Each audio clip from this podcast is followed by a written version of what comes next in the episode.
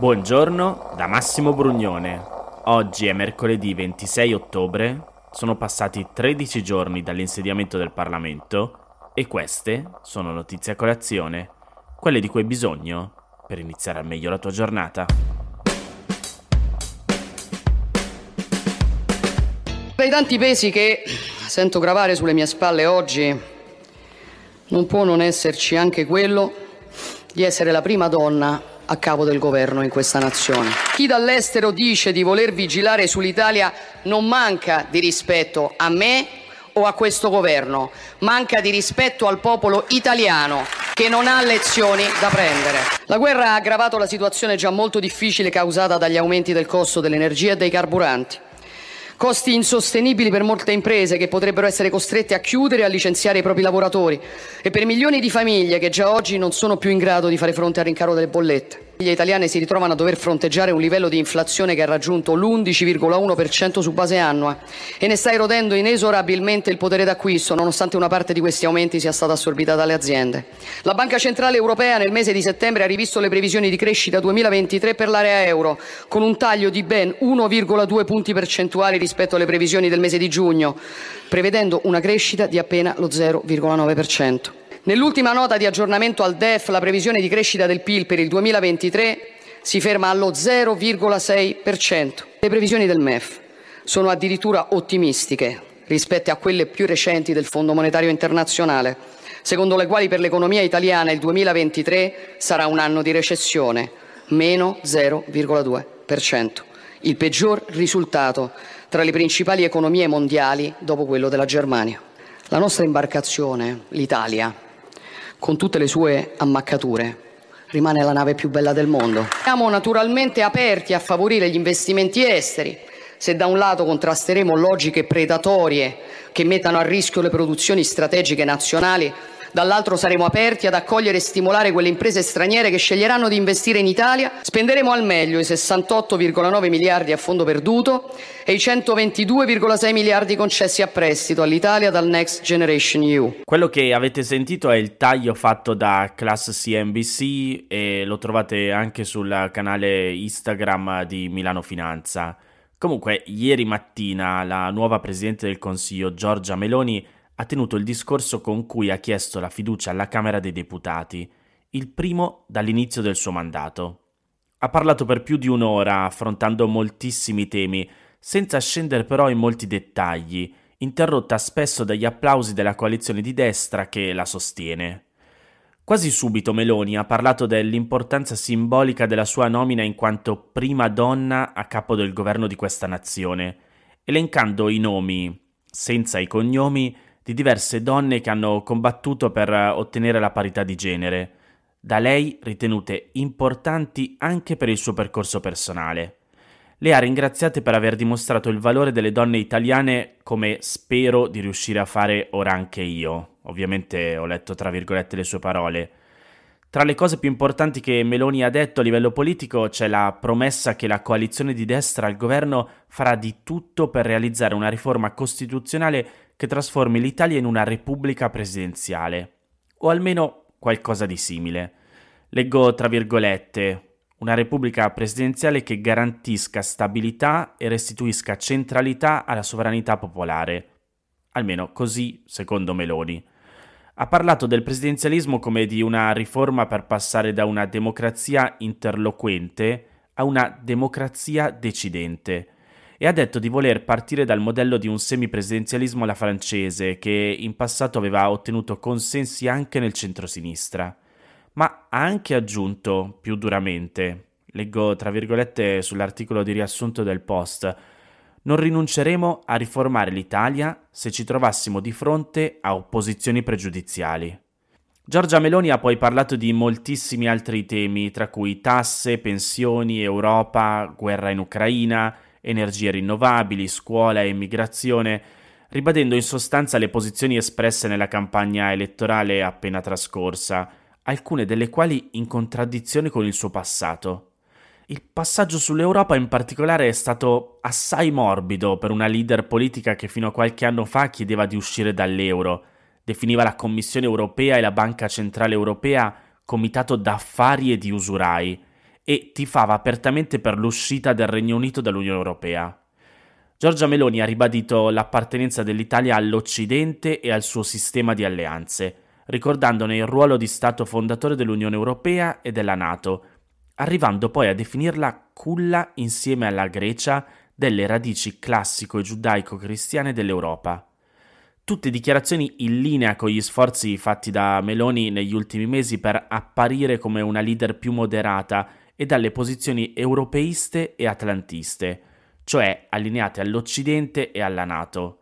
Questo per garantirsi un atteggiamento non ostile dei principali alleati internazionali dell'Italia, ma decisamente in contraddizione con gran parte della sua carriera politica.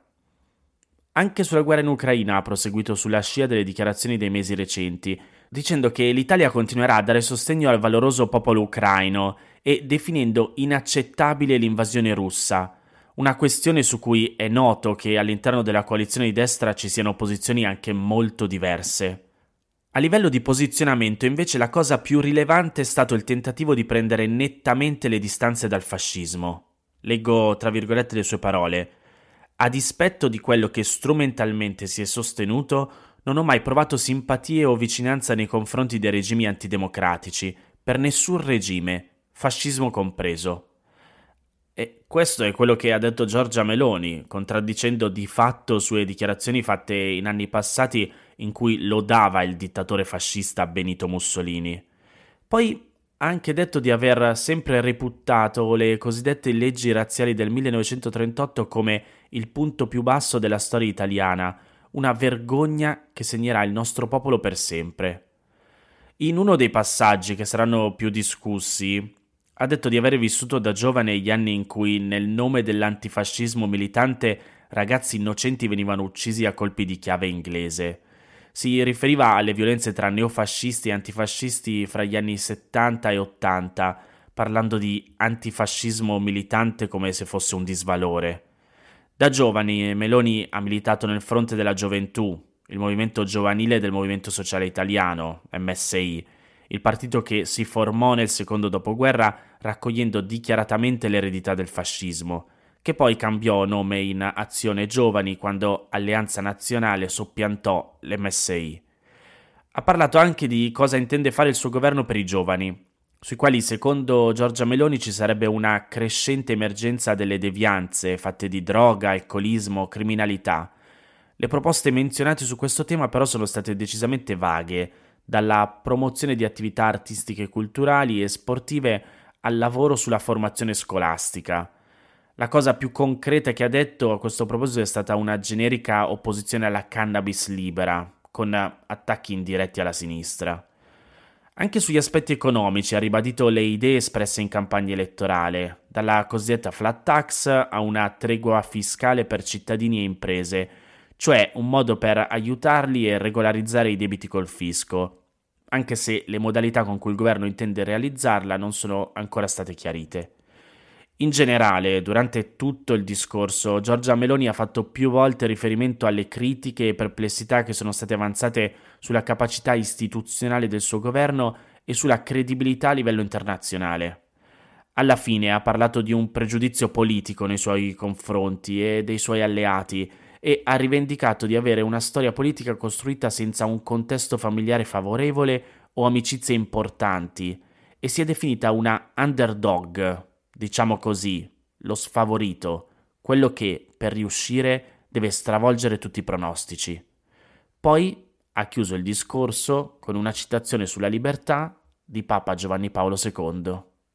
La libertà non consiste nel fare ciò che ci piace, ma nell'avere il diritto di fare ciò che si deve. Io sono sempre stata una persona libera, per questo intendo fare ciò che devo.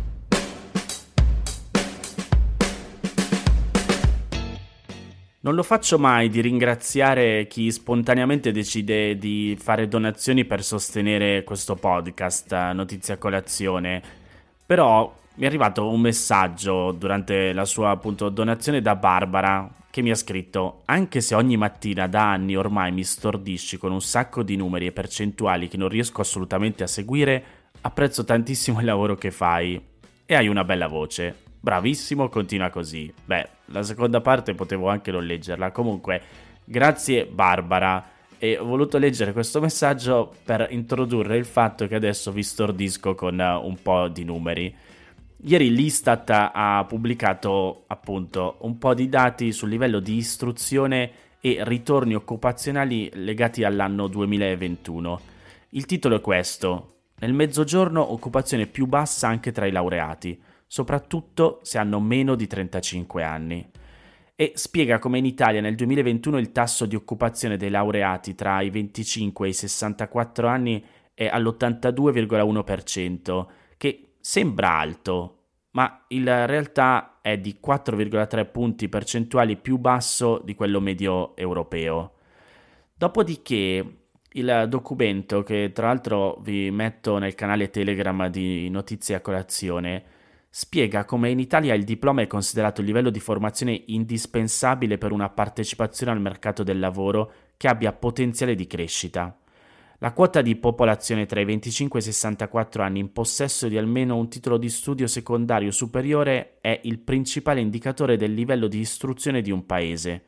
E nel 2021 è il 62,7%, la percentuale appunto tra i 25 e i 64 anni che hanno almeno un titolo di studio secondario superiore, contro però il 79,3% della Unione Europea e contro l'84,8% della Germania e l'82,2% della Francia. Insomma, siamo decisamente indietro. Nella stessa fascia di età, cioè quella tra 25 e 64 anni, anche la percentuale di chi ha un titolo di studio terziario è più bassa della media europea. Siamo al 20% contro il 33,4% della media europea ed è circa la metà di quella registrata in Francia e in Spagna, che stanno al 40,7% in entrambi i paesi. Dopodiché l'Istat fa un focus sulle donne, dice che sono più istruite ma meno occupate, però i divari si riducono al crescere del titolo. In pratica le donne in Italia sono più istruite degli uomini, appunto, il 65,3% ha almeno un diploma, contro il 60,1% degli uomini e le laureate arrivano al 23,1%, mentre è del 16,8% la percentuale tra gli uomini. E sono queste differenze ben più marcate di quelle osservate nella media europea. Il vantaggio femminile nell'istruzione non si traduce però in un vantaggio in ambito lavorativo. Il tasso di occupazione femminile è molto più basso di quello maschile, 55,7% contro il 75,8%, ma il divario di genere si riduce invece al crescere del livello di istruzione. La differenza è di 31,7 punti percentuali per i titoli più bassi, 20,3 per i medi e 7,3 per quelli più alti. Insomma, all'aumentare dei livelli di istruzione, i tassi di occupazione femminili crescono più marcatamente di quelli maschili. Poi l'Istat fa un focus sulla differenza tra il mezzogiorno e il centro-nord, dicendo che c'è ancora un profondo gap di istruzione e occupazione. La popolazione, sempre quella tra i 25 e i 64 anni, residente nel mezzogiorno è meno istruita rispetto a quella del centro-nord. Il 38,1% ha il diploma di scuola secondaria superiore e solo il 16,4% ha raggiunto un titolo terziario, quindi un titolo di laurea. Nel nord, invece, circa il 45% è diplomato e più di uno su cinque è laureato. Il divario territoriale nei livelli di istruzione riguarda sia uomini che donne, sebbene sia più marcato la componente femminile. Nel mezzogiorno il tasso di occupazione è molto più basso che nel resto del paese e quello di disoccupazione è molto più alto anche tra chi ha un titolo di studio elevato. Il tasso di occupazione dei laureati è pari al 73,5%, che però è di 13 punti inferiore a quello del nord, e quello di disoccupazione è all'8,2%, che è superiore di 5 punti. Tuttavia nel mezzogiorno i vantaggi occupazionali dell'istruzione sono superiori rispetto al centro-nord, in particolare tra le donne che raggiungono un titolo terziario. Comunque, come vi dicevo, vi metto il report completo dell'Istat all'interno del canale Telegram di Notizia Colazione.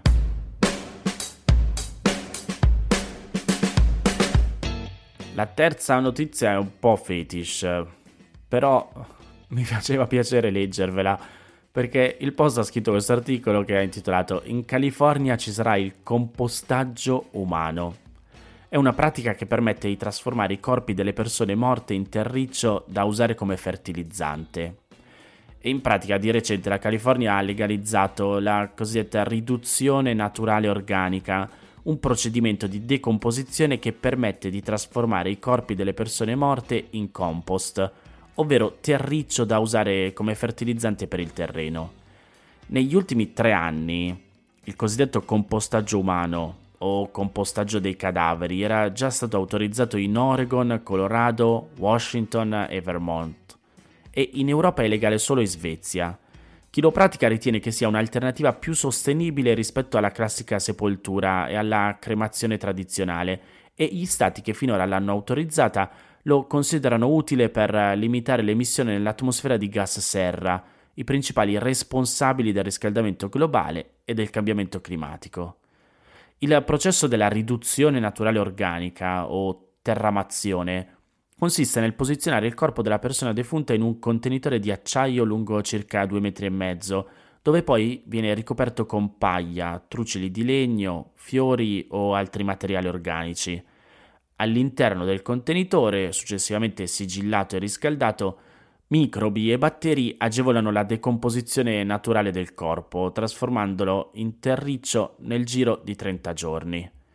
Trascorso questo tempo, gli addetti delle imprese di pompe funebri che offrono il servizio prelevano il composto ottenuto e lo lasciano essiccare da 2 a 6 settimane. Se state facendo colazione, non so, vi consiglio di fare pausa, se no andate pure avanti. Le ossa che rimangono integre vengono polverizzate, mentre eventuali protesi o dispositivi medici sono rimossi.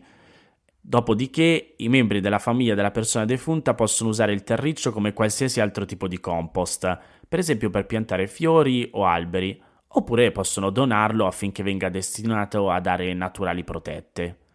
Il disegno di legge della California era stato presentato dalla democratica Cristina Garcia ed è stato firmato lo scorso 18 settembre dal governatore della California, Gavin Newsom.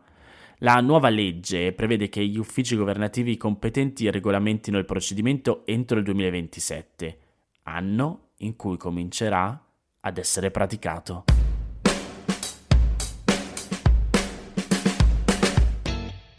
Queste erano le notizie a colazione di oggi. Se ti va di aiutarmi e sostenermi nella produzione di questo podcast, puoi farlo inviandomi un piccolo contributo dal sito www.notiziacolazione.it.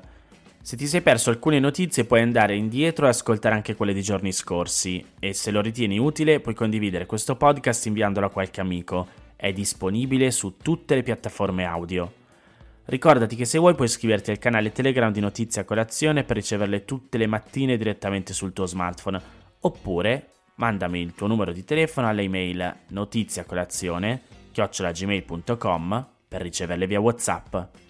Ti aspetto domani per iniziare insieme una nuova giornata. Un saluto da Massimo Brugnone.